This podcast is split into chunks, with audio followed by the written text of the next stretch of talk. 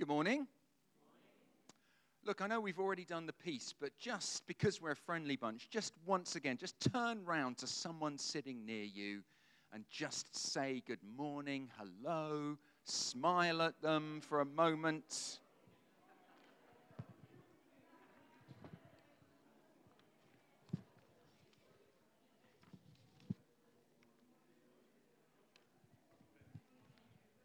Brilliant. Oh, what a friendly bunch we are. Well, yes, good morning. So, my name's Chris. I'm um, part of the church here, member of the church here, and, and in my day job, I work with young people for Youthscape. Um, Helen's not here this morning. We've got um, actually quite a few people visiting. Um, she's got her sister, uh, Rachel up and her cousin Becky, because her cousin Becky, this is relevant to this morning, is uh, getting married in August this year. So it's a conflab all weekend of wedding dresses and bridesmaids' outfits. And I've got to tell you, and I'm upset about this, I, I have not been massively consulted in this process. It turns out they don't particularly believe I have much to bring on that. I just say black jumpers. Um, but uh, no, that's, that's what they're doing. So, John chapter 2, the wedding at Cana. And let's just start with this story as it comes to us. Jesus at a party, drinking alcohol, get over it, having fun with his friends and family. And I just say that. I'm going to, we're going to lean into some metaphor. We're going to find some meaning in this story. But actually, I just think the first thing to do with this story is just let it be what it is.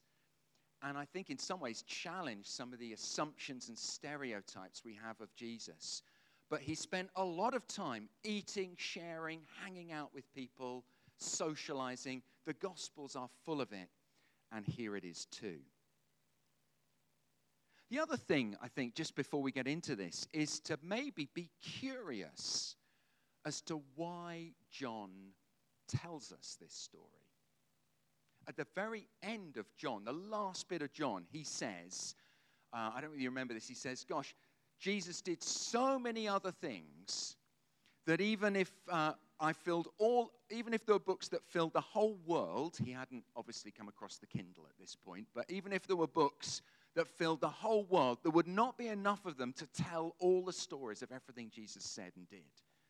In other words, of course, Jesus, there were hundreds, thousands of moments of stories Jesus told, of miracles, of moments in Jesus' life. And we just get a fraction of them in the Gospels. And in John, we get even fewer because remember, he spends pretty much half his Gospel talking about the last few weeks of Jesus' life. So there are very few stories he chooses to include, but he includes this one. So we should perhaps be curious. This isn't a coincidence, I suspect. John has a purpose in this story. And of course, the other thing to remember is that um, we're reading a translation and sometimes, and I think it's true in this story, some of the language lands quite clunkily. So remember, they're talking in Aramaic. It gets written down in Greek, Koine Common Greek, and then it got translated into English. And there's plenty of opportunity in that process for the nuance to get lost. So if I, age 30, had turned around and said to my mum, woman, I would have got a clip round the ear even at 30. So there's, there's just a little bit of nuance there that we're not going to have time to go into that, but it's there. And the other thing to remember is even though this is a story about a wedding, don't for a moment imagine that you know much about this story because, yeah, of course, we've all been to weddings, probably loads of weddings. So there's a sense in which you come to this and like, yeah, I, I, this is territory I'm familiar with. This is a wedding. No, this is a wedding from 2,000 years ago in a completely different culture. So there's a little bit of work we have to do to kind of understand what weddings looked and felt like at the time of Jesus in, in Palestine. And they were very different. For a start, you didn't get to choose to get married. The two fathers in families would make the decision that you, they were going to join their families and that the bride and bridegroom were going to marry each other. They would signify that with a glass of wine that they shared together, and that was the engagement. And by the way, at that point, the wedding, the marriage was fixed. If you wanted to get out of an engagement, you needed a divorce.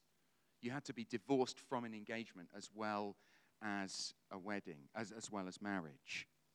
And then what would happen once this ceremony had taken place is that the bridegroom, the, the, the bloke, would head off to spend some time building the home in which they were going to live. And this was normally not, unless they were very rich, this wouldn't have been a separate house. This would have probably been an extension onto the family home. And they would spend, what, maybe six or 12 months doing that. The woman, the bride, would spend that time preparing everything that was needed for the new home. When all of that was ready, on a prescribed day, normally in the evening, so it's dark, the bridegroom, the guy, would get all his mates together. Everyone knew this was happening because it's a small village, so people know it's the day.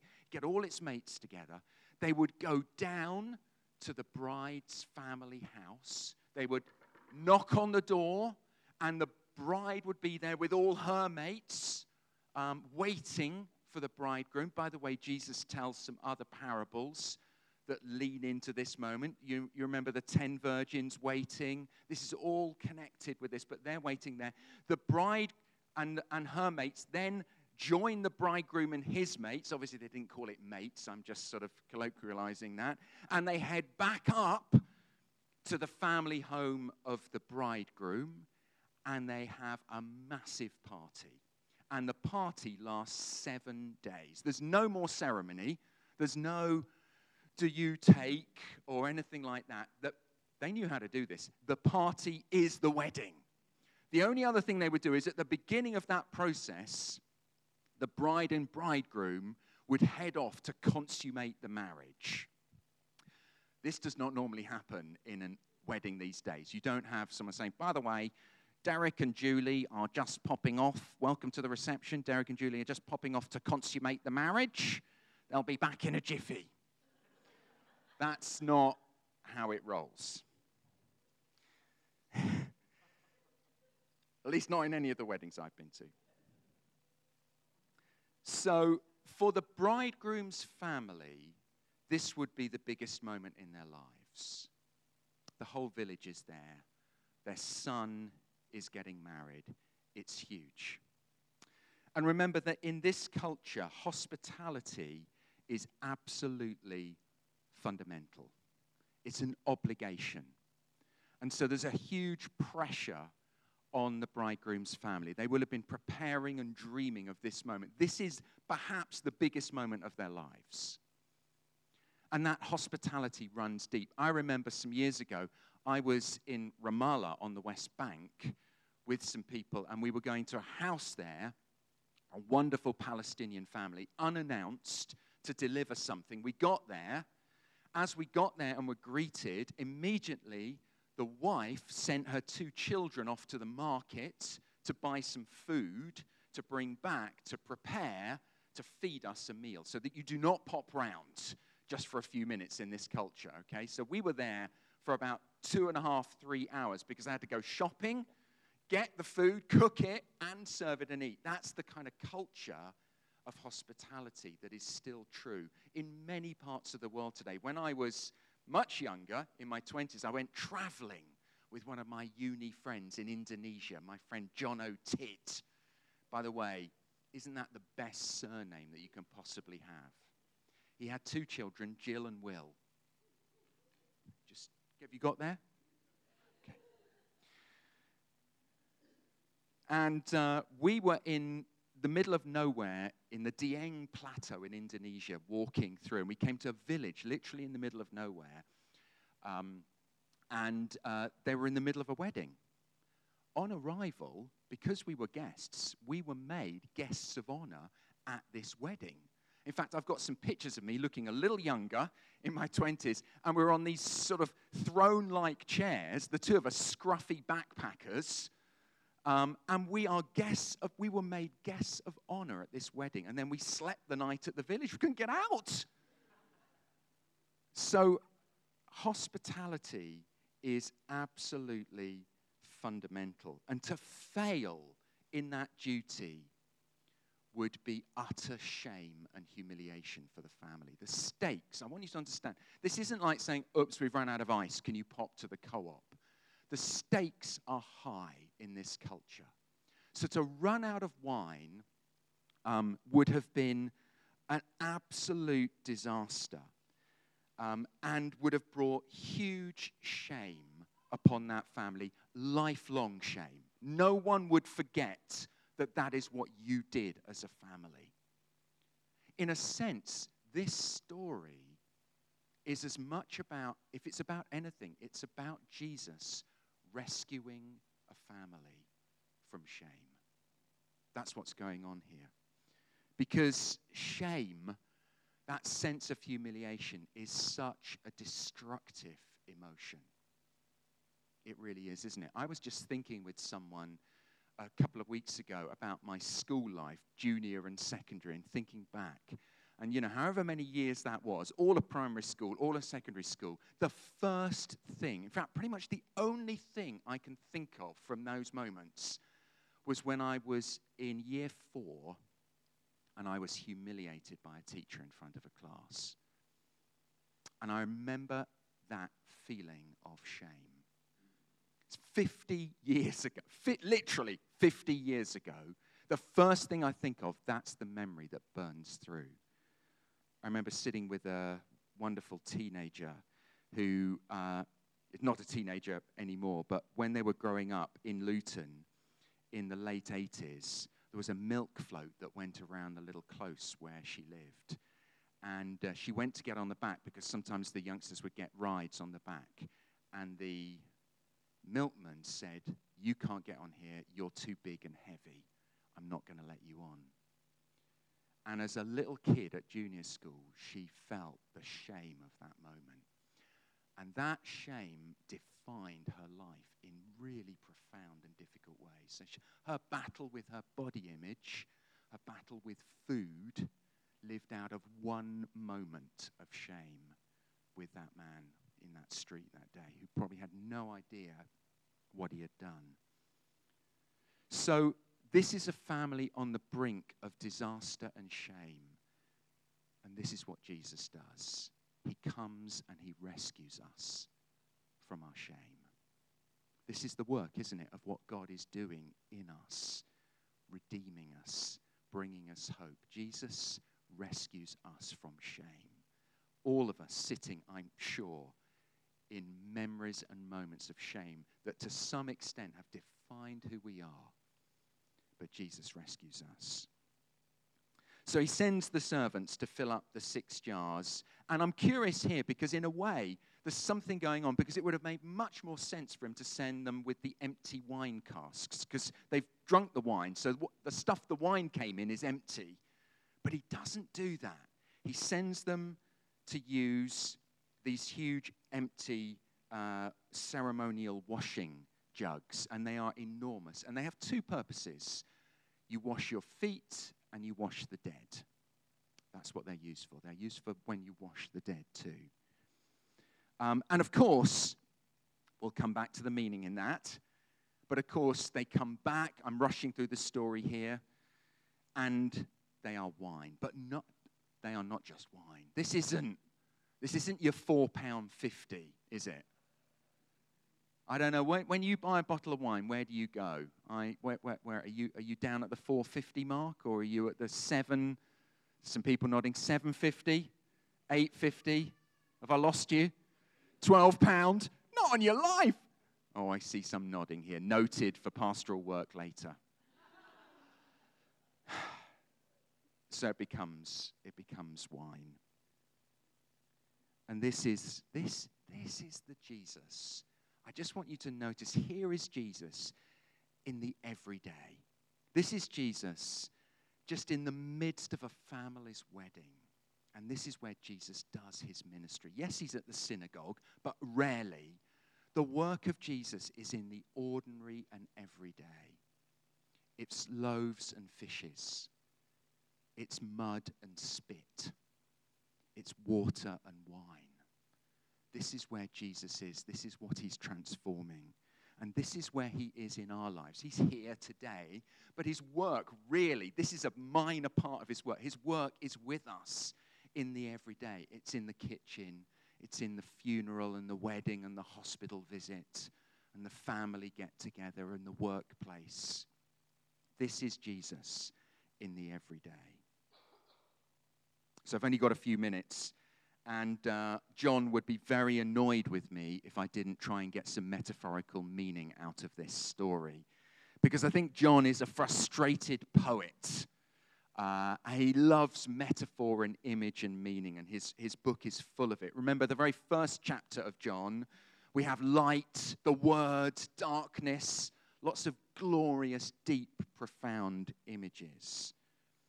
So, uh, so he brings us into this story, and I wonder what he's trying to tell us. So let's just go on a quick journey that would make John happy for a moment and think about this story. So, Jesus is taking this water that is used for the washing of the dead, where it is empty and it is broken, there is the possibility of shame. And he is bringing out of it the most glorious wine. And remember, wine in the Old Testament is a symbol of the kingdom, of new hope, and particularly of healing, the healing that the kingdom brings. I've had for the last two days, fortunately, I haven't made you sing it, a 1981 Graham Kendrick song. I'm going to test your knowledge here. One shall tell another. Do you remember this song? And he shall tell his friend, husbands, wives, and children on. Are you ready for that? And what's the, what's the chorus? No, no, no, no. You come on in and taste the new wine. Do you remember this? The wine of the. Oh, thanks for letting me die on the spot, hanging me out to dry. Come on in and ta- yeah. Do you know? Re- All right, I'm wasting my time. I can see that. Come on in and taste the new wine. The wine, the, the wine is a powerful symbol of the kingdom, of hope, of redemption, of healing. So, death and brokenness and emptiness, life and kingdom and healing. Now, there's another little bit of detail that John just drops in. I wonder why it is. When does all of this take place? Anybody remember? When, when right at the beginning of this story, we get this weird detail that he gives us. Why does he tell us this? The third day. Hang on a minute. Can you just come with me? What else do we know in Scripture that takes us from death and brokenness into life and the kingdom on the third day? Are you, are you with me? Yeah, look, John is excited with us. We've got it. Because, in a sense, what I think John is saying, this is, this is why I think John chooses this story. Because, in a way, in this story is the picture of the whole of Jesus and what he's come to do. He takes what is empty and broken and for the dead, and he transfers it and transports it into the finest wine, the presence of the kingdom. It is the story of his story and that's why John tells us it, because he's a frustrated poet and he sees meaning in it. And he puts it right at the beginning of his story, of his book, because it's as though this introduces us in this one story, in this moment, we see everything about who Jesus is and why he's come. Wait, there's, there's one more thing. Jesus doesn't turn the water into wine. Did you notice that? Sorry, I haven't become a heretic. Stay calm. Jesus doesn't turn. It's not like a magician, is it? He doesn't do, he doesn't say, ladies and gentlemen, here's the water. Quick, taste it. Yes, it's water. Right, taste it again. It's wine. Everybody, I've done it. He doesn't do that. The kingdom is coming, but who, this is, I'm turning this into a class now. Who are the people who have to do the work? The servants. Oh, John is going to be very pleased with us this morning. The servants are those that do the work. Mary, the, these are the last words of Mary that we're given in all the Gospels. She just says this wise words do whatever he tells you. That's her instructions to the servants. Do whatever he tells you. So it's the servants who do the work. I know Jesus is doing the miracle. I'm not committing heresy here. It's okay. But the servants, and they, they, you know, this is, there's not a tap somewhere for this. If they're going to go and fill these jugs, which are in these urns, which are enormous, they have to go to the well in the village and fill it up and bring it back. This is like, this is proper work. And, and the, the amount of wine they're producing, by the way, just so you've got this in your mind, it approximates, I think, to around 600 bottles of wine that they're making. Right? This is, by the way, Jesus was serious about parties, wasn't he? I mean, he really wants us to party. Right? 600 bottles of wine. I've not been to a wedding where they've served that up yet.